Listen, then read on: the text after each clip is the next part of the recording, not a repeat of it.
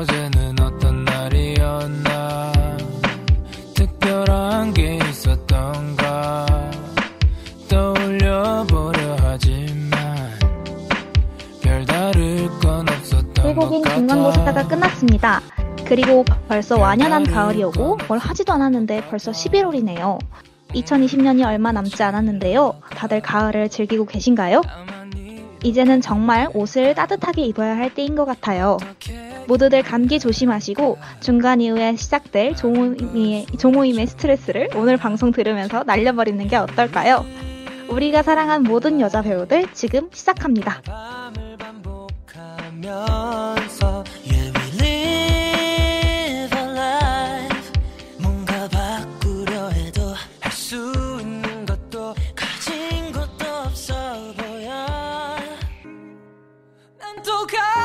정처 없이 내일도 다를 것도 없이 그저 잠에 들기만 기다리며 살아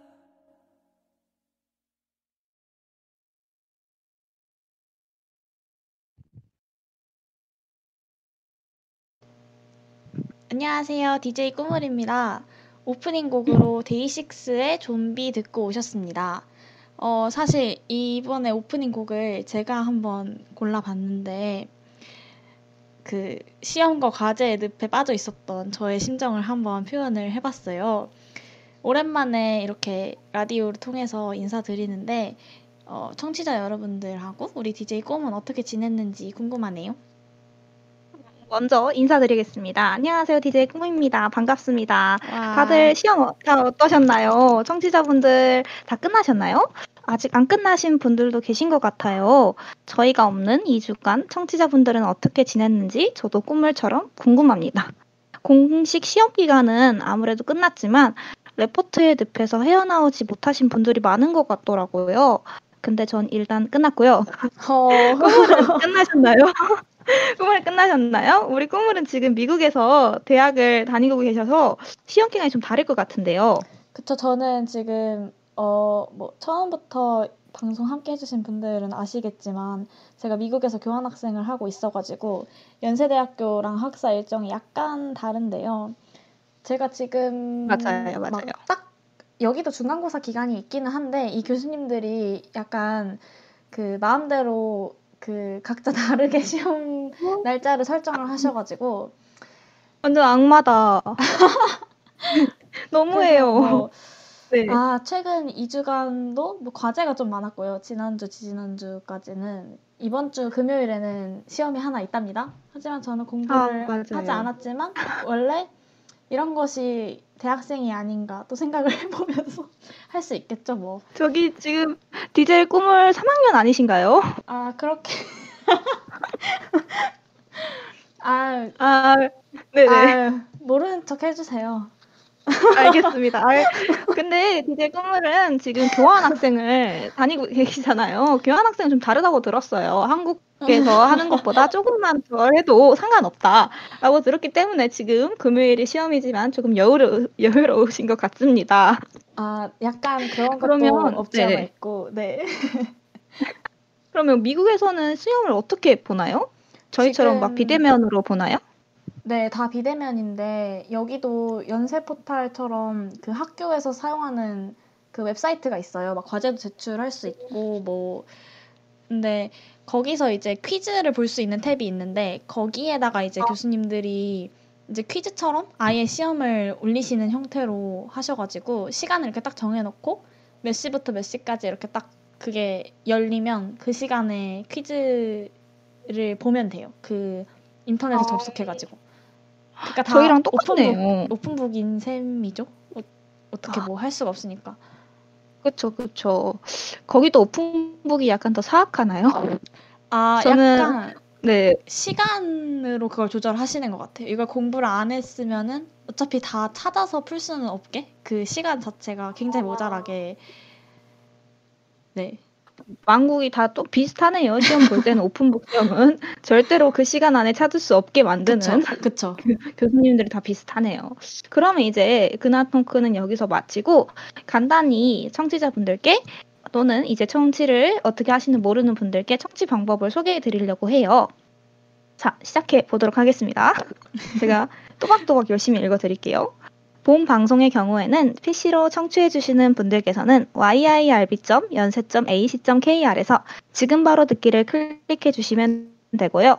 스마트폰으로 청취해 주시는 분들께서는 App Store, Play Store에서 엽 앱을 다운로드 하신 후 들어주시면 됩니다. 다시 듣기도 제, 공해드리고 있어요. SoundCloud, 팟캐스트, 팟빵에서 yirb.연세 엽을 검색하시면 저희 방송을 비롯해 다양한 엽의 방송을 다시 들으실 수 있으니 많은 관심 부탁드려요. 네, 그리고 저작권 문제로 다시 듣기에서 제공하지 못하는 음악의 경우 사운드 클라우드에 선곡표를 올려놓겠습니다. 더불어 어, 엽은 이번 학기 안전하고 즐거운 방송을 위해 마이크를 주기적으로 소독하고 모든 DJ가 마스크를 쓰고 방송을 진행하고 있습니다. 사회적 거리를 지키며 안심하고 들을 수 있는 엽이 되기 위해 노력하겠습니다. 어, 이제 그러면은 이렇게 청취 방법을 안내해드렸고 오늘 방송 1부를 시작을 해보려고 하는데요. 그 전에 저희가 노래를 한 곡 더 듣고 오도록 하겠습니다. 어, 맞습니다. 네, 오늘 소개해드릴 첫 번째 영화의 OST를 같이 듣고 올 건데 제목이 약간 특이해요, 그쵸? 맞습니다. 좀 웃겨요. 제목이 진정한 후렌치 후라이의 시대는 갔는가인데 네, 이 노래가 과연 어떤 노래일지 네, 네 들어보도록 하겠습니다. 네, 한번 들려드릴게요.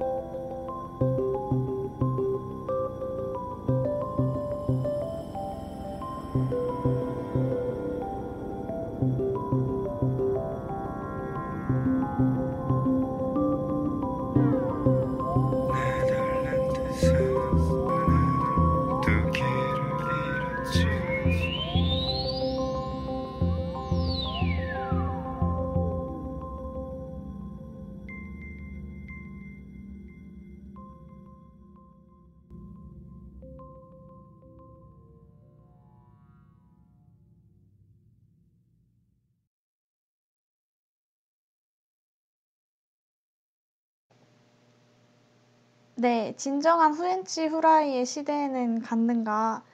어, 네, 이 노래 듣고 오셨습니다. 노래 제목 정말 웃기지 않나요? 도대체 네. 후렌치 후라이 시대는 뭘까? 제가 후렌치 후라이라길래 이게 뭐지 하고 검색을 해봤어요. 근데 감자튀김이 나오더라고요.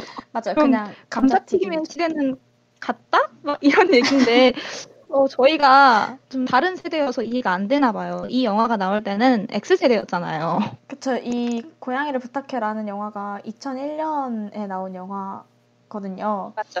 네. 맞아요, 맞아요. 아무래도 저희는 Z세대니까. 그렇죠. 저희랑 좀 다른. 저희는 아마 Z랑 MZ 세대니까 아, 그 X세대를 이해를 못하는 것 같아요.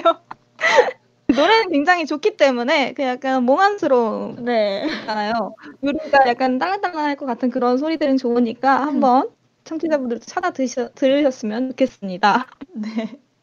아, 네. 그래서 그 본격적으로 우리가 얘기를 해보기 위해서 오늘 만나볼 네네. 배우가 누구인지 소개를 부탁드리겠습니다. 네, 바로 오늘 만나볼 배우는 배두나 배우입니다. 와. 제가 정말 정말 사랑하는 배우여서 이번 주에 꼭 하자고 DJ 꾸모를 꼬셔가지고 제가 이번 주 딱 가져왔습니다. 덕후로서 제가 소개해드리자면 최근 종영한 비밀의 숲 2에서 유명한 대사가 있죠. 검찰 선배지 내 선배야. 일명 검선 내선으로 시청자들을 쓰러지게 했던 바로 그 한여진 역을 연기하셨고요. 그 한여진 역은 흔히 드라마에서 나오는 전형적인 열혈 여자 형사가 아닌 객관적인 정의로움을 연기하셨던 배우였습니다. 그리고 또 올해 3월에는 넷플릭스 오리지널 킹덤에서 의녀 서비 역으로도 열연해 주셨어요. 워낙에 두 작품이 인기가 있고 유명해서 다들 아실 것 같은데 DJ 꾸물은 두 작품 다 보셨나요? 아, 네, 일단 굉장히 두나 위키 같았는데 역시 덕후, 거의 나무 위키였나요? 덕후가 최고네요. 그렇죠. 이렇게 애정을 담아서 소개하는 사람은 별로 없습니다. 방송에서. 아, 네, 그쵸. 아, 네, 어쨌든 얘기해 주세요.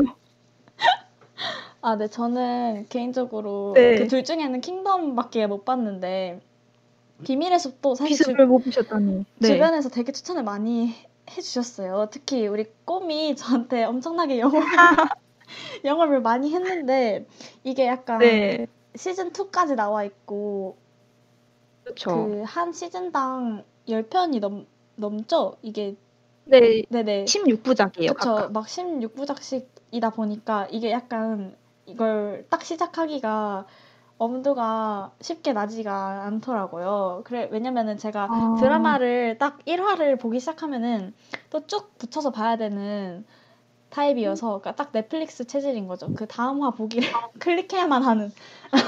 아. 넷플릭스의 꼼수에 딱 잘 넘어가실 아, 만한 시청자군요. 그렇죠. 다음 화 보기를 네. 지나칠 수 없는 그런 타입이어가지고 제가 킹덤도 딱 보기 네. 시작해서 그 사실 시즌 1이랑 2가 다 나와 있는 상태에서 정주행을 시작했는데 그걸 하루 만에 다 봐버렸거든요. 12부작을 하루 만에 그래서 저는 기안 저를 빨리셨어요? 그 좀비들과 함께 하루를 보냈죠. 하여튼 아, 저는 저를 너무 잘 네. 알기 때문에 이게 제가 못 하신 거군요. 그쵸 과제가 있고 이런데 제가 이걸 시작한다? 그럼 저는 이제 그쵸 꿈이 말씀하셨잖아요. 저 간당간당하겠네요. 3학년이니까 그렇죠. 위험하죠. 안 돼요. 안 돼요. 이제 시험 끝나고 아니 종강을 하고 비스 1, 2를 정주행 하시길 아, 네. 추천드립니다. 제가, 제가 꼭 보겠습니다. 네, 좋습니다. 그럼 이제 시간이 20분을 향해 가고 있는데 오늘 다룰 작품을 소개해 드리도록 하겠습니다. 네. 오늘 다룰 작품은 2001년도에 개봉한 정재은 감독의 고양이를 부탁해와 2014년도 작품 정주리 감독의 도이아라는 작품입니다. 어, 저희는 의도하지 않았는데 두 작품 모두 다 여성 감독님 작품이에요. 그렇죠? 아우 네 그러네요. 이게 저희가 뭐 꼭 여성 감독님 작품을 하자 이렇게 한 건 아니었는데 그렇죠, 그렇죠. 운명인가 봐요. 아 저희가 그러면 이제 본격적으로 이 영화들에 대한 얘기를 좀 시작을 해보려고 하는데요. 우리 꼬미 고양이를 부탁해라는 영화를 먼저 소개를 해드리도록 하겠습니다. 준비되셨나요? 네, 준비됐습니다. 네.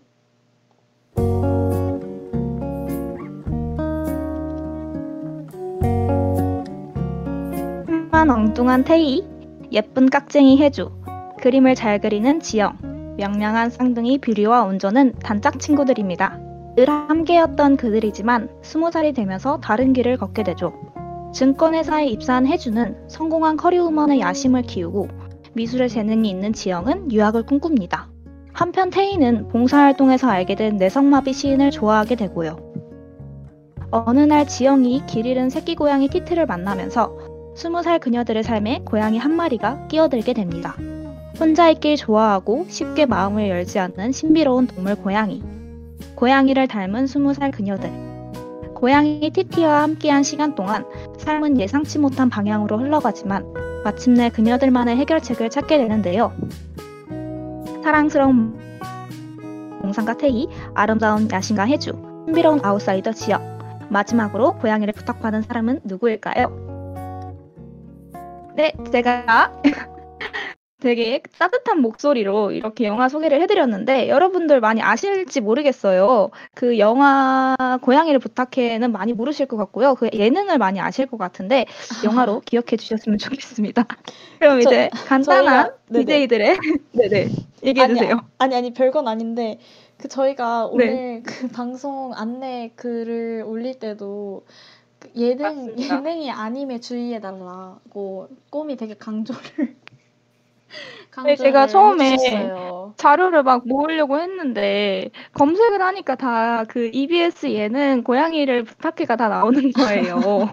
그래서 되게 서운했어요. 영화 좀 나오지는 아, 여튼 네. 그런 일화가 있었습니다. 이제 간단한 영화 평을 해볼 네네. 건데요. 두 지대이들이 저 먼저 해드리겠습니다. 네. 음, 저는 어, 영화를 봤을 때 영화 자체가 따뜻해서 굉장히 좋았던 것 같아요. 물론 주인공들이 결코 순탄치 않은 20대 초반을 겪지만 제 마음속으로 영화를 보면서 계속 그들을 응원하게 되더라고요. 네, 네. 그리고 고양이가 친구들 사이에서 이동을 하잖아요. 처음에는 어, 해주야한테 있다가 이제 자영한테도 갔다가 이렇게 가는데 이동하면서 고양이를 데리고 있는 아이들마다 다 인생의 부침을 겪게 돼요. 저는 그게 약간 신선하고 좋았던 것 같아요. 아, 네, 그 이야기를 풀어가는 방식 자체가요. 네, 맞아요. 어, 네네, 맞아요. 어, 그리고 저는 그 꼬미 얘기해줬던 부분에서 영화가 되게 따뜻했다라는 부분에 공감을 하는데 저는 한편으로는 그게 되게 따뜻하면서도 마음이 아팠던 것 같아요. 이게 사실 그 결말이 어떻다라고 딱 얘기를 해드릴 수는 없지만 어쨌든 그런 얘기가 진행되는 상황 상황 그리고 어떻게 보면 결말까지도 뭔가 좀 공감되기 때문에 마음이 아픈 지점들이 또 있는 것 같았어요. 그러니까 이게 아무래도 뭐 2001년 작품이기도 하고 뭐 이 극 중에 친구들이 처해 있는 상황이랑 제가 처해 있는 상황들은 그 개별적인 상황들은 많이 다르지만 그래도 그쵸. 뭔가 같은 나이대에 있는 사람으로서 공감이 되는 지점이 많아서 저는 좀 그렇게 느꼈던 것 같습니다. 음, 저도 꿈을 DJ 말처럼 저희가 같은 세대도 아니고 처해 있는 상황도 너무나도 다르지만 나이대가 같다는 이유로 공감이 좀 되는 것 같았어요. 어, 저도 공감합니다. 그리고 어, 저도 따뜻하다고 얘기를 했는데 그 속에는 에피소드들이 좀 가슴이 아팠던 것 같아요. 아팠던 음, 게 네. 아니라 아팠죠. 네, 그쵸. 끝은 네, 끝은 말 말씀 못 드리겠지만 결국 가정이 마음 편히 볼 수 없었던 작품이었던 것 같습니다. 그래도 저는 추천드려요. 왜냐면 저희 이제 스무 살 20대 초반 분들이 보시면 굉장히 공감할 이야기들이 많으니까 꼭 네네. 보시길 바랍니다. 그러면 이제 이게 음, 20대 초반 여자 학생 여자 아이들의 이야기잖아요. 그래서 두 DJ 모두 20대 초반이라서 비슷한 경험들이 있을 것 같아요. 개인적인 경험들이. 그쵸. 네. 혹시 꿈을에게도 이 친구들처럼 이 스무 살 때 겪은 방황과 불안했던 그런 경험이 있으신가요? 혹시 뭐 청취자분들은 있으신가 궁금하네요. 댓글로 남겨주세요. 네, 댓글 많이 남겨주세요. 저부터 맞아 댓글 남겨주세요. 저희가 바로바로 방송에서 말씀드리도록 하겠습니다. 저는 스무 살 초반 때 어, 겪었던 굉장히 방황과 불안했던 경험이 있는데 어. 음, 방송에서 말씀드렸는지 모르겠는데 제가 새내기 때 음주 퇴사를 당했었어요. 기숙사에서. 아니에요. 방송에서 말씀하지 않으셨어요. 안 했어요? 제가 했던 것 같은데 제가 음주 퇴사를 당했었습니다. 여튼 여름 잔류 어, 때 기숙사에서 친구와 함께 술을 먹고 퇴사를 당했었는데 송도에서요? 네 송도에서 아, 네네. 여름 잔류 때 많은 분들은 아실 것 같아요. 여튼 그때 당시에는 그게 너무 크게 느껴져서 제 신- 새내기 인생이 다 무너지는 줄 알았어요. 저는. 아. 그걸 마치 영화 속 지영이나 뭐 태희나 태주가 겪었던 것처럼 되게 힘들어했고 아파했단 말이죠. 어, RHC라고 저희 기숙사 사감 분들이 계시는데 최고 RHC 앞에서 저는 엉엉 운 적도 있었어요. 그때 당시에. 음주 근데 퇴사 그분이 때문에요? 말... 네, 음주퇴사 때문에. 그게 음주퇴사 당하면 RHC 굉장히 높은 분한테 가서 사인을 받아야 되거든요. 퇴사를 한다. 아, 음주퇴사를 당하는 대박. 그거를 받아야 돼요. 네, 엄청 무섭죠. 여튼 그 앞에서 울기도 했었어요. 근데 그분이 제가 되게 안쓰러웠나 봐요. 네. 그래서 그분이 저한테 뭐라고 하셨냐면 이거 살다 보면 별거 아니다. 2년만 지나봐라. 정말 아무것도 아닌 일이 될 것이다라고 했었거든요. 그, 어, 그리고 그때 2년이 당시- 지났네요. 네, 그쵸. 그때 당시엔 그 말이 이해가 안 갔는데 지금은 이해되는 것 같더라고요. 그래서 영화를 보면서 태희나 지영이나 혜주에게도 이런 날이 오지 않을까 하면서 바라면서 보게 된 것 같아요. 혹시 어. 꼬물 씨는 어떤 경험이 있으셨는지 말해주시겠어요? 어, 저는 물론 딱 스무 살 때도 이런저런 힘든 일들이 있었지만 이 영화를 네. 보면서 되게 공감이 많이 됐던 것들은 이 영화에서 되게 중요한 사건들 중에 하나가 원래 고등학교 때 엄청 친했던 친구들이 이제 음, 스무 살이 되어서 사회로 나가면서 어, 서로 서로 각자의 뭐라고 할까요? 각자의 삶이 생기고 그 과정에서 좀 소원해지는 그런 네, 일들을 맞아요. 겪잖아요. 근데 맞아요. 여, 이 부분이 되게 좀 공감이 많이 됐던 게 저도 이렇게 막 중학생 때부터 친하게 지내는 친구들이 있는데 아 물론 지금도 친하게 잘 지내지만 아무래도 음. 이제 스무 살이 돼서 각자 다 다른 학교에 가고 다른 공부들을 하고 거기서 또 각자 다른 활동들을 열심히 하고 이러다 보니까 각자의 스케줄 때문에 바빠지는 것들이 있고 각 경험들이 너무 그렇죠. 달라지다 보니까 이게 생각보다 같이 만나기도 어렵고 그런 일들이 생기더라고요. 음. 그래서 뭔가 거기에서 오는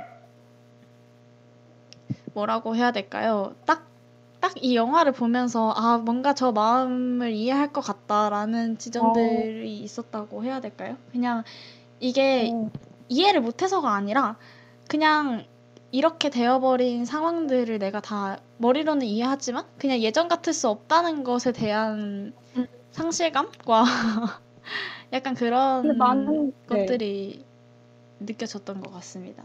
네. 그건 진짜 많은 분들이 느낄 것 같아요. 영화 속 친구들도 그렇고 소- 꿈을 DJ도 많이 느꼈었던 감정인 것 같네요. 어, 저는 약간 되게 우당탕탕 에피였는데 DJ 꿈을은 많은 분들이 느꼈을 그런 경험들을 얘기해 주셨습니다. 저도 그런 걸 많이 느꼈던 것 같아요. 스무 살 돼서 친구들이랑 좀 약간 멀어지고 경험도 다르고 어, 속해 있는 집단도 달라지니까 많은 분들이 느꼈을 것 같습니다. 이제. 다른 얘기로 한번 넘어가 보려고 하는데 이 영화가 스무 살 여성 캐릭터들의 청춘 이야기를 그리잖아요. 네. 저는 여성들의 청춘 이야기가 2001년도에 나왔던 것도 되게 신기했고 그쵸, 네. 그리고 이 영화를 보기 전까지는 저는 써니가 처음이라고 생각을 했거든요. 어, 네네네. 어, 그래서 이 영화를 보고 되게 놀랐어요. 최근 영화 중에 뭐 스물이라던가 청년 경찰이라던가 작품을 보면 남성들의 청춘 이야기는 많이 나오는데 반해서 여성들의 청춘 이야기는 많이 부족하다고 생각을 했거든요. 음, 물론 저는 스물이나 청년 경찰을 보지 않았지만 그리고 그래서 되게 반가웠어요. 그리고 제가 좋아하는 전혜진 배우님이 계시는데 혹시 아시나요? 아, 네, 이게 알죠. 네. 네, 지- 디제 뭐그 혜진 배우님이 뭐라고 하셨냐면 어 한국 영화가 진짜 심각하다. 나이가 들면서 선대치가 점점 좁아진다. 근데 20년 전만 해도 여자들의 이야기를 하는 영화는 거의 없었다. 그래서 고양이를 부탁해가 나왔을 때 얼마나 반가웠는지 모르겠다. 몰랐었다. 이렇게 얘기를 하셨어요. 그 정도로 과거에도 많이 부족했고 현재도 부족했다는 걸 느꼈어요. 제가 네. 이렇게 반가워한 걸 보면서. 그리고 또, 음, 제가 이 자료를 찾아보면서 정재현 감독님의 인터뷰를 봤는데, 정재현 감독님이 이러시더라고요. 요새도 마찬가지지만 여성들의 이야기는 흥행하기 힘든 소재다. 젊은 배우들을 캐스팅하는 것도 당시 많은 반대에 부딪혔다. 하지만 나는 그 이야기가 하고 싶었다라고, 하고 싶었다라고 얘기를 하시는 거 보고, 아, 이런 감독님의 뚝심으로 이런 좋은 작품이 탄생하게 됐구나를 또 느꼈게, 느꼈습니다. 아, 역시 꿈은 인터뷰 위키네요. 인터뷰 위키. 그쵸. 좀다 찾아봅니다. 뭐 보는 작품마다 다 찾아봐야지. 아 이렇게 연기를 하셨구나. 이런 게 아, 작품을 그니까요. 만들어놨구나 하거든요. 정말 이 맥락을 이해하는데 정말 많은 도움이 됩니다. 이런 고급 정보가. 감사합니다. 아, 근데 보람이. 그 방금 해주셨던 그런 얘기들이 저도 되게 공감이 많이 가는 게 그런 청춘 얘기가 항상 남, 청춘이 남성으로 대표된다? 라는 음, 그런 얘기에 좀 공감이 많이 돼요. 이게 맞아요. 왜 항상 20대 남성으로 청춘이 대표되어야 하는가라는 의문을 저도 항상 가져왔는데, 어, 그리고 이제 대체로 그런 20대 청춘 남성을 내세운 경우에 좀 그 청춘이라는 소재 자체가 여자, 여성을 대상화하는 방식으로 표현되는 경우가 많잖아요. 약간 무슨 말씀인지 아시죠? 네 압니다. 네. 그래서, 그 스몰에서 장면들 보면 어, 네, 그쵸. 네. 약간 그 막 성매매를 하는 장면이라든지 음. 아니면은 기타 등등 맞아요. 그런 것이 어린 날에 막 뭐라 해야 돼요? 그할 법한 거다. 너희들은 그쵸. 뭐 그, 그래 그 나이 때 할 법하지 한 번에 일탈이지 이렇게 다 갈무리 돼버리잖아요. 음, 그런 식으로 좀 문제적인 묘사들이 있 는 것이 아직까지 현실이죠. 그리고 약간 비슷한 맥락에서 그 청춘 영화 할 때 첫사랑 뭐 이런 걸 다룬다고 했을 때도 막 국민 첫사랑은 항상 어떤 여성 배우가 가져가는 타이틀이 되잖아요. 그러니까 막 예를 들어서. 뭐 수지가 건축학개론으로 국민 첫사랑이 됐다라고 얘기할 때도 어떻게 보면 사실 그거는 그런 이성애자 남성의 시각에서 본 첫사랑인 거잖아요. 그렇죠. 음, 그래서 그런 점들을 고려했을 때 이런 20대 여성을 주인공으로 한 청춘 영화가 귀하다는 그런 코멘트들에 공감이 되는 것 같고 그래도 되게 최근 몇 년 사이에는 20대 여성을 주인공으로 하는 이런 청춘 드라마나 영화도 좀 늘어난 것 같기는 하다는 느낌이 들거든요. 그러니까 뭐 음. 제가 봤던 것 중에 좋았던 거는 드라마 중에서는 청춘시대 이런 것도 생각이 나고 맞아요. 최근에 영화는 그 삼진그룹 영어 토익반이라고 네, 맞습니다. 아 시죠? 봤습니다, 그 영. 네네 아시죠? 압니다. 극장에서 하고 그럼, 있으니 네. 이 영화는 꼭 극장에 가서 보시기를 네. 추천드리겠습니다. 여튼 부족하긴 하지만 그래도 많아진 건 사실이니까 좀 그래도 기쁜 얘기인 것 같아요. 그래도 이 계보의 처음은 어, 고양이를 부탁해가 아닐까 싶기도 합니다. 물론 그 전 작품도 있긴 한데 저희가 아직 많은 작품을 모르니까 네네 이 작품이 아무래도 약간 어, 첫 걸음이 되는 작품이 아닐까 싶습니다. 그럼 이제 각자 좋았던 장면, 장면이나 공감된 장면에 대해서 얘기해 보면 좋을 것 같아요. 음. 저는 제일 좋았던 장면이 정말 정말 많아요. 영화가 너무 잘 찍어서 특히 마지막 장면 좋아하고요. 아, 청취자분들은 꼭 영화 보시면 아시게 될 거예요. 그리고 마지막 장면 말고는 월미도 장면이 기억에 남아요. 음, 월미도에 애들이 놀러 가거든요. 근데 월미도에서 난데없이 제대로 걷는 게 힘들 정도로 바람이 세게 불어요. 되게 네네. 어이없는 장면인데 이 장면이 영화적으로 북선인 거죠. 아무래도 그렇죠. 앞으로 그들의 앞날이 순탄치만은 않을 것이다 라는 미래를 암시하는 느낌이어서 저는 좋았던 것 같아요. 마치 예고를 해주는 것 같아요. 데뷔를 해라 네. 이 친구들 하면서 그런 느낌이었어요. 꿈물은요? 어 저도 그 월미도 장면을 되게 그 방금 꼬문도 좋았던 장면으로 꼽아주셨고 다른 이 영화를 보셨던 분들도 그 장면을 되게 인상 깊어 하시는 분들이 많은 것 같더라고요. 저도 물론 그랬고, 그러니까 사실 방금 꼬미 얘기한 것처럼 어떻게 보면 굉장히 굉장히 뜬금없는 장면이지만 사실 또 다르게 보면 삶에서 항상 그런 고난과 역경은 뜬금없이 닥쳐오지 않나 뭐 그런 생각이 그쵸. 들었고 맞아요. 맞아요. 뜬금 닥쳐오죠. 그쵸. 네. 네. 저는 이제 아까 음, 말씀드렸던 네. 것처럼 그런 학창 시절에 가까웠던 친구들이 멀어지는 그런 과정들에도 공감이 됐었고 그리고 요거의 연장선 상에서 그 테이라는 맞아요. 인물 이거 인물이 하는 대사 중에 누군가가 떠난다고 해서 널 좋아하지 않는 건 아니야 라고 얘기하는 게 있는데 이게 뭔가 되게 좀 기억에 남고 와닿았던 것 같아요. 이거를 제가 조금 더 음. 어렸을 때 막 고등학생 때나 이럴 때 들었으면은 막 엥? 그런 게 어딨어? 완전 그건 변명이야. 그냥 이렇게만 생각했을 것 같기도 하거든요. 왜냐면 리얼한, 아니, 리얼한 저- 반응이네요. 좋아하는데 왜 떠나? 약간 이런 거 있잖아요. 근데 근데 그 나이는 그럴 것 같아요. 네. 근데 지금은 뭐 이게 뭐 가족이든 친구든 연인이든 어쨌든 어떤 관계에서든 뭔가 그런 순간들이 있을 수 있겠다. 그런 생각이 좀 드네요. 저도 공감합니다. 그 나이 때는 되게 비겁하다고 어, 이야기를 했을 것 같은데 이제 약간 20대 22살이 되다 보니까 공, 이해가 돼요. 그럴 수 있지. 날 그쵸. 좋아하지 않아서 떠난 건 아니라는 걸 알게 된 것 같아요. 그쵸. 그리고 상대, 또- 네네. 꿈물이 떡볶이를 굉장히 좋아하는데 영화 떡볶이 장면이 굉장히 좋았다고 저에게 말해주셨어요. 아, 맞아요. 그 중간에 이렇게 홈파티처럼 이렇게 해가지고 같이 떡볶이를 먹, 먹는 장면이 맞아요. 있는데 저도 그렇게 친구들을 불러서 종종 같이 떡볶이를 먹고 또 그러기 때문에 너무 공감이 됐고 네. 그 저는 떡볶이를 너무너무 좋아해서 그냥 그냥 그 장면이 기억에 남네요. 떡볶이를 좋아해서 그 장면 때 아, 맛있겠다 하면서 본 기억이 있습니다. 그럼 이제 다른 얘기로 넘어가서 이 세 명의 주인공들 물론 다섯 명이긴 하지만 주축이 세 명이고 세 명의 주인공들이 다 사회적으로 알게 모르게 차별을 받잖아요.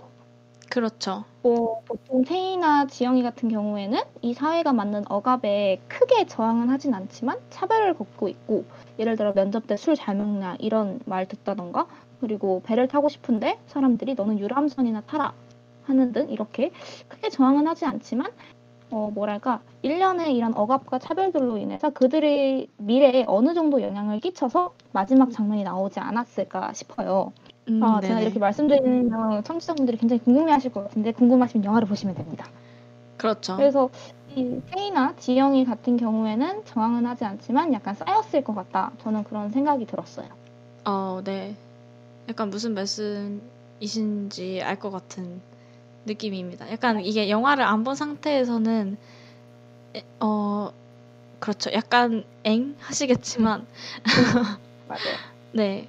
아, 네. 그렇죠. 그리고 이 방금 얘기했던 그 이 영화 속에서 지적되고 있는 그런 차별의 문제가 되게 복합적으로 차별이 작동한다라는 거를 또 얘기를 하고 있잖아요. 이 영화가.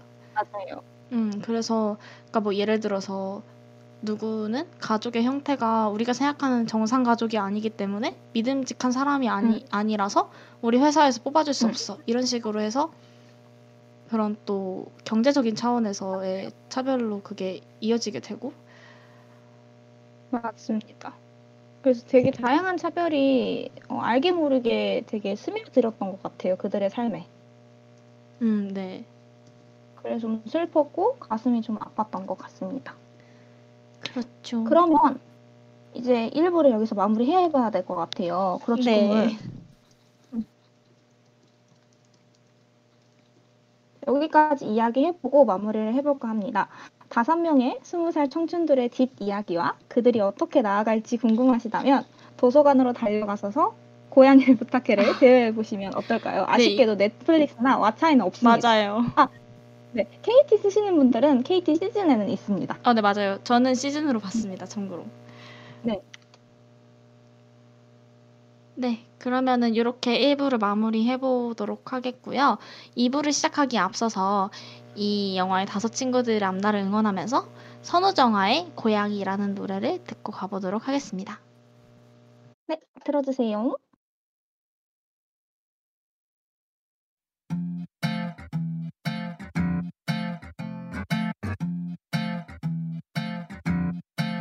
다시 생각해봐 이게 우리 최선은 아닐 거잖아 한 번 빠지면 답이 없지 다시 생각해봐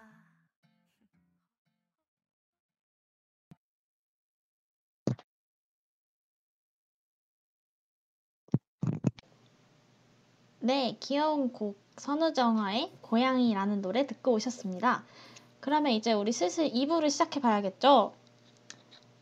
어, 사실 네, 그렇습니다. 상당히 늦게 2부를 시작하게 됐는데 저희가 너무 신나게 신나가지고 그쵸 오랜만에 이 라디오 방송하다 보니까. 해서 그런지 말이 약간 많아진 경향이 있네요.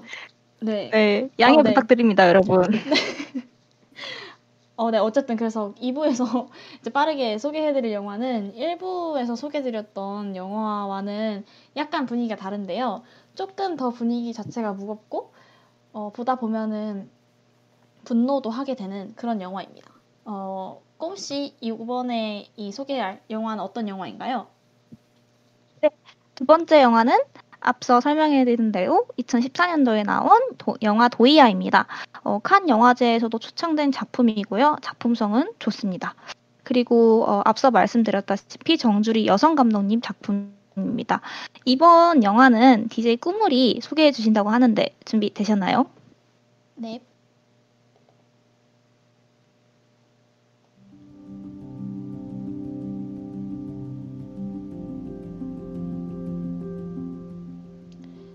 열네 살 소녀 도희는 빠져나갈 길 없는 외딴 바닷가 마을에서 친엄마가 도망간 후 의붓 아버지 융하와 할머니로부터 학대의 상처를 안고 살아갑니다.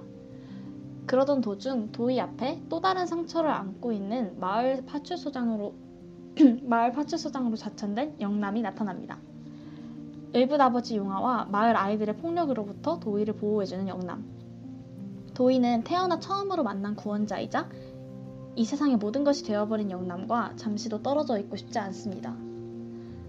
하지만 어, 영남의 비밀을 알게 된 용화가 그녀를 위기에 빠뜨리고 무기력하게만 보였던 소녀 도희는 영남과 헤어져야 할 위기에 처하자 자신의 온 세상이 영남을 지키기 위해서 돌이킬 수 없는 위험한 선택을 하게 되는데요. 네, 영화 설명 잘 듣고 왔습니다. 어, 영화가 다소 조금 무겁고, 어, 좀 화가 나는 장면들이 좀 나오긴 하는데요. 어, DJ 꾸물이 도이아를 보는데 무려 3일이나 걸리셨다고 해요. 저도 사실 보는데 그렇게 마음이 편치만은 않았던 영화였거든요. 꿈을 3일이나 걸린 사연을 우리 청취자분들께 이야기해 주시겠어요? 어, 네. 이게 2시간짜리 영화인데 3일이나 걸린 사연이 그 사실은 제가 이거를 일단 딱 봐야겠다라고 마음을 먹고 나서 재생 버튼을 누르는 데까지 일단 한참 시간이 걸렸어요. 왜냐면은 그 이 영화를 먼저 본 꼼도 얘기해줬지만 다른 많은 분들이 이 영화가 좀 보기에 마음이 힘든 영화다라는 평을 많이 봐가지고 제가 요새 좀 그냥 상큼한 작품들 위주로 봤거든요. 그래가지고 이런 사법 분위기가 다른 마음이 무거워지는 영화를 시작하기 전까지 좀 시간이 걸렸던 것 같고 어 그래도 이제 한번 보기 시작하니까 비교적 좀 이렇게 후루룩 보게 되는 그런 게 있었는데 근데 또 중간에 저한테 개인적으로 좀 딱 재생을 멈추게 되는 약간 엥 하는 장면이 있었어가지고 거기에서 좀 또 한참 멈춰 있다가 나중에 다시 봤던 것 같아요. 그 기회를 차마 좀 바로 볼 엄두가 안 나더라고요. 그래가지고 좀 미루다가 이어서 봤네요. 맞습니다. 뒤에는 약간 마음의 준비를 하고 심호흡 한몇 번 하고 봐야지 볼 수가 있어요. 저도 보는데 조금 힘들어서 좀 살짝살짝 넘기고 봤던 기억이 있네요. 어, 뒤에도 뒤에서도 말씀드리겠지만 이 영화가 굉장히 많은 걸 담고 있어요. 그렇죠? 그쵸? 성소수자에 대한 차별과 뭐 아동학대도 나오고 외국인 노동자에 대한 차별과 멸시 등 다양한 주제를 담고 있거든요. 그거 이런 다양한 주제를 담고 있는데 이거를 정말 현실적으로 딱 직시하도록 영화를 만들었어요. 그래서 좀 괴로워요. 맞아요. 어, 혹시 모를 트리거가 눌릴 수 있기 때문에 미리 청취자분들께 말씀드립니다. 혹시 힘드시다면 이제 넘기는 그 버튼을 계속 누르셔서 넘기는 걸 추천드려요. 이제 뭐 간단한 영화 평을 해볼 건데, 음, 저는 조금 보기 힘들었지만 다양한 소수자에 대한 이야기를 담겨 담고 있고 캐릭터들의 감정을 깊이 있게 고민할 수 있는 작품이어서 의미 있었던 작품이다라고 하고 싶어요. 그리고 저는 한편으로는 연출적으로 매우 만족스러운 영화였습니다. 이 왜냐하면 저는 정주리 감독님이 담아내는 장면들의 색감이나 구도나 음향 이런 게 너무 제 취향과 잘 맞았어요. 저는 이런 한국 영화를 매우 매우 사랑하는 입장에서 어, 어, 이런 면은 네. 굉장히 만족스러운 작품이다라고 얘기해드리고 싶습니다. 음, 저도 이것 제가 좋았던 부분도 어떻게 보면은 연출의 측면이라고 할 수 있는데 저는 되게 개인적으로 딱 영화가 끝났을 때 처음 장면들을 생각나게 하는 영화를 좋아해요. 근데 이 영화가 딱 그래요. 그랬던 것 같거든요. 그러니까 그 되게 복선을 잘 깔아놓는 영화들이나 아니면은 그런 비유들을 잘 숨겨놓는 영화들 있잖아요. 맞아요. 음, 그런 영화였다는 생각이 들어가지고 이 영화가 처음에 시작할 때 길가에 이렇게 도희가 쪼그려 앉아 있는 게 나오는데 그 도희가 개구리한테 이렇게 무당벌레를 먹게끔 하거든요. 무당벌레를 이렇게 아, 갖다 주는 걸로 기억을 하는데 하여튼 그래가지고 어 영화를 끝까지 딱 다 보고 났는데 이 장면이 좀 생각이 나더라고요. 이게 결국에 이 음. 영화가 영화의 주제 의식 자체가 크고 작은 폭력들이 이렇게 돌고 돌면서 그 사회 구성원들 각자한테 다른 방식으로 내면화되는 과정이 어떻게 되는가 그거를 보여주고 있다고 생각을 해서 네 실제로 어, 우리가 봐- 봤던 이 도이아라는 영화 속에 굉장히 다양한 형태로 폭력과 차별들이 등장하잖아요. 맞아요. 그래서 약간 폭력이 되게 무서운 것 같아요. 나도 모르게 내가 폭력과 차별을 당하고 있는데 저 내면화 되는 거죠. 네. 그래서 그런 장면들을 첫 장면에서 되게 잘 보여준 것 같네요. 저도 어, 저는 그 장면을 무심코 지나쳤는데 다시 한번 봐봐야 될 것 같아요. 어, 네, 좋습니다. 네, 사물이 얘기해 주시니까 다시 보고 싶네요. 어, 네. 그리고 제가 방금 말씀드렸던 것처럼 이 영화 속에 되게 다양한 형태로 폭력이랑 차별이 등장한다고 말씀을 드렸잖아요. 근데 제가 네, 요거를 어떤 의미에서 말씀드린 거냐면 그 다양한 모습을 한 소수자들이 이 영화 속에 많이 등장을 해요. 그리고 그거를 그게 계속 이어질 수 있도록 하는 그 마을 공동체의 침묵, 침묵이 어떤 역할을 하는가 이런 것들이 다뤄지고 있는데, 그쵸? 맞아요. 저도 그 약간 공동체의 침묵을 되게 유심 있게 봤는데 영화 속 바닷가 마을이 정말 정말 작아요. 어, 영화 속 배경은 전라남도 여수라는 곳인데 그런 바닷가 마을이 공동체가 작을수록 똘똘 뭉치는 경향이 있잖아요. 그렇죠. 네, 그래서 그런지 어떠한 행위를 저질렀을 때, 그래서 뭐 범법 행위라던가, 그랬을 때 다들 아는 사이니까 객관적인 판단보다는 주관적인 판단이 개입돼서 눈 감아 주는 게 일상인 거죠. 음. 그래서 영화 속에 존재하는 그런 다양한 소수자들에 대한 폭력들이 그런 억압들이 저에게 그리고 그들에게 더 배로 다가왔을 거라고 저는 생각을 했어요. 더 잔인하게 느껴질 수밖에 없었던 거죠. 공동체가 네, 네. 작고 그 공동체가 침묵하기 때문에. 그쵸. 그래서 음, 되게 생각을 많이 하게 되는 영화였던 것 같아요. 음, 맞아요. 진짜 이 영화 속의 마을처럼 특히 서로가 서로를 다 알고 있는 공동체의 경우에는 약간 맞습니다. 어떤 피해를 폭력적인 그런 피해를 입었다고 해도 막 약간 좋은 게 좋은 거지 식으로 음, 그냥 아이 아는 사이에 왜 그렇게까지 해 이런 식으로 넘어가게 되는 경우가 많잖아요. 맞습니다. 그게 현실적으로 많이 나타나는데 많이 어, 미디어에서 그렇게 막 다뤄지진 않았는데 이 영화에서 되게 잘 다룬 것 같아요. 어, 그런 것들이 우리 주변에서 많이 일어난다는 것을. 네. 그리고 또 다른 이야기를 또 해보자면 어, 도희라는 친구가 어, 자기가 막 아동학대를 당했고 어떤 일을 당했다는 거를 얘기를 하고 싶은데 그런 진실이 받아들여지지 않잖아요. 이런 공동체에는. 그렇죠. 이게 그래서 특히 요 도, 네. 네, 죄송해요. 도희 도희랑 아닙니다. 영남 이게 영남이 어떤 소수자의 위치에 있기 때문에 더 그런 면이 있잖아요. 말을 들어주거나 믿어주지 않는 게. 다 무시를 해버리죠. 네. 그래서 그런 도희가 이제 거짓말을 하면서 그런 세상에서 탈출을 하게 되는데 이게 현실일 수밖에 없는 게 저는 굉장히 슬펐어요. 네, 저도 요 지점이 되게 마음이 아팠는데 사실 이 부분이 제가 방금 그 처음에 말씀드렸던 잠깐 재생을 멈추게 됐던 그 장면이기도 하거든요. 이 영화 속에서 도희가 되게 자기가 처해 있는 폭력에서 벗어 폭력적인 현실에서 벗어나고 싶어 하는데 어떤 폭력적이지 않은 방법을 사용하거나 자기가 겪었던 일들을 그대로 말했을 때는 아무도 들어주지를 않아요. 아니면 믿어주지 않거나. 그래서 이런 음. 세상에서 결국에 도희가 성공적인 복수와 탈출의 수단으로 선택을 할 수 있었던 거는 결국에 폭력이랑 거짓이었다라는 게 아이러니하게 느껴지면서 그렇기 때문에 슬펐던 그런 지점인 네. 것 같습니다. 저도 굉장히 어, 아이러니하게 느껴졌고 그래서 더 슬펐던 것 같아요. 영화 속 대사 중에 도희를 어린 괴물이라고 표현하는 대사가 있어요. 네네.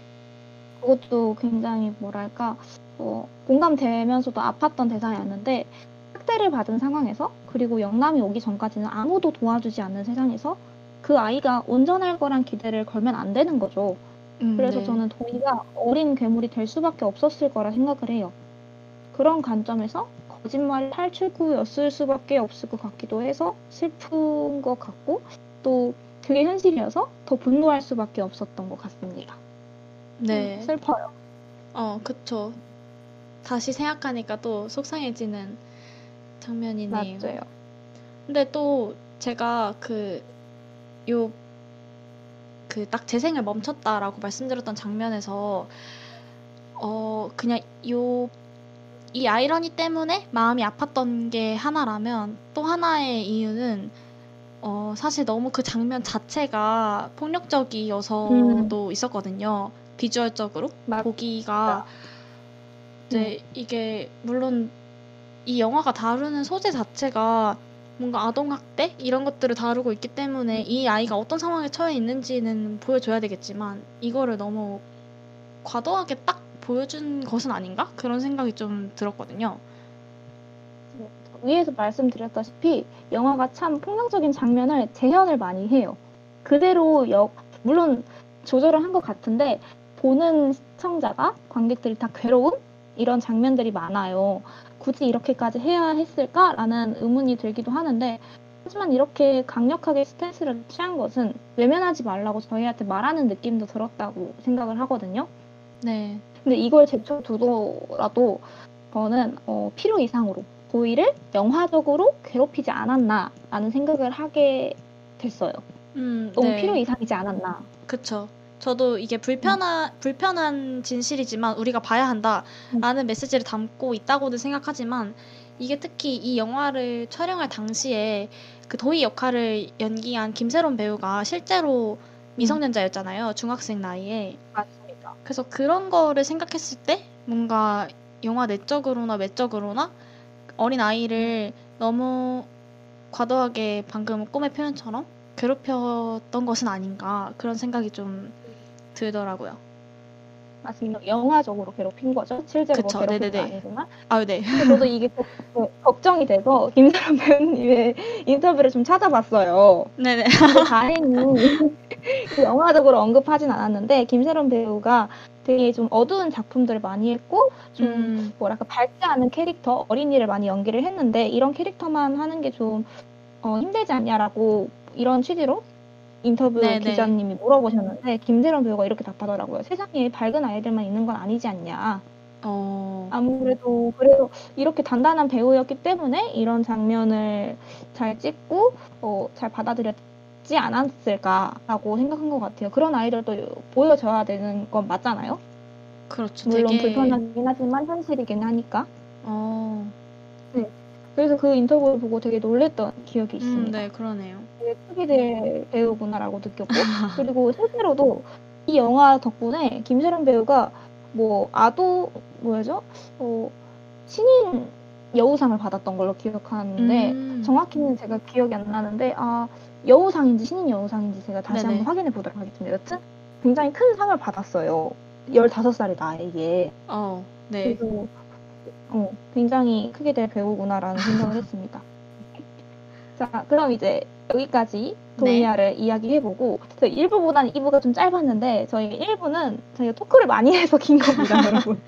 아, 그리고 좀 더, 콘텐츠적으로는 그쵸. 비슷해요. 네. 그러니까 그래- 왜냐면은 일부에서 봤던 그 고양이를 부탁해라는 영화는 저희가 좀 말이 많아졌던 게 그 아무래도 좀 더 공감할 수 있는 지점들이 많다 보니까 그랬던 것 같아요. 그 개인적인 경험들이 생각나는 게 많아가지고 맞아요. 약간 스마트 토크 같은 것 같지만 여러분들도 저희 이야기를 들으면서 좀 재밌었을 거라 생각이 듭니다. 네 그랬으면 어, 좋겠네요. 이제 11시 방송이 끝나고 넷플릭스나 왓챠에서 도이아를 감상해 보시는 건 어떨까 조심스럽게 추천을 네. 해보드, 해드리고요. 아 그리고 넷플릭스에서는 내일까지 서비스를 한다고 합니다. 맞아요. 바로 네 바로 내일이라고 하니까 좀 극단적이긴 한데요. 오늘 방송 끝나고 의지만 말고 빨리 보라는 영화의 신의 아- 신의 뜻이 아닐까 저는 추론을 해봅니다. 그렇죠. 여러분 찜만 보세요. 해두시면은 영화가 내려갑니다. 이게 제가 찜해두기 맞아요. 왕이기 때문에 저 맨날 보고 싶어요만 아. 눌러놓고 못 보기 대장이거든요. 그래서 그러셨구나. 네 그래서 자 이제 꿈물처럼 되면 안 그쵸. 되니까 저처럼 되시면 안. 됩니다. 맞아요.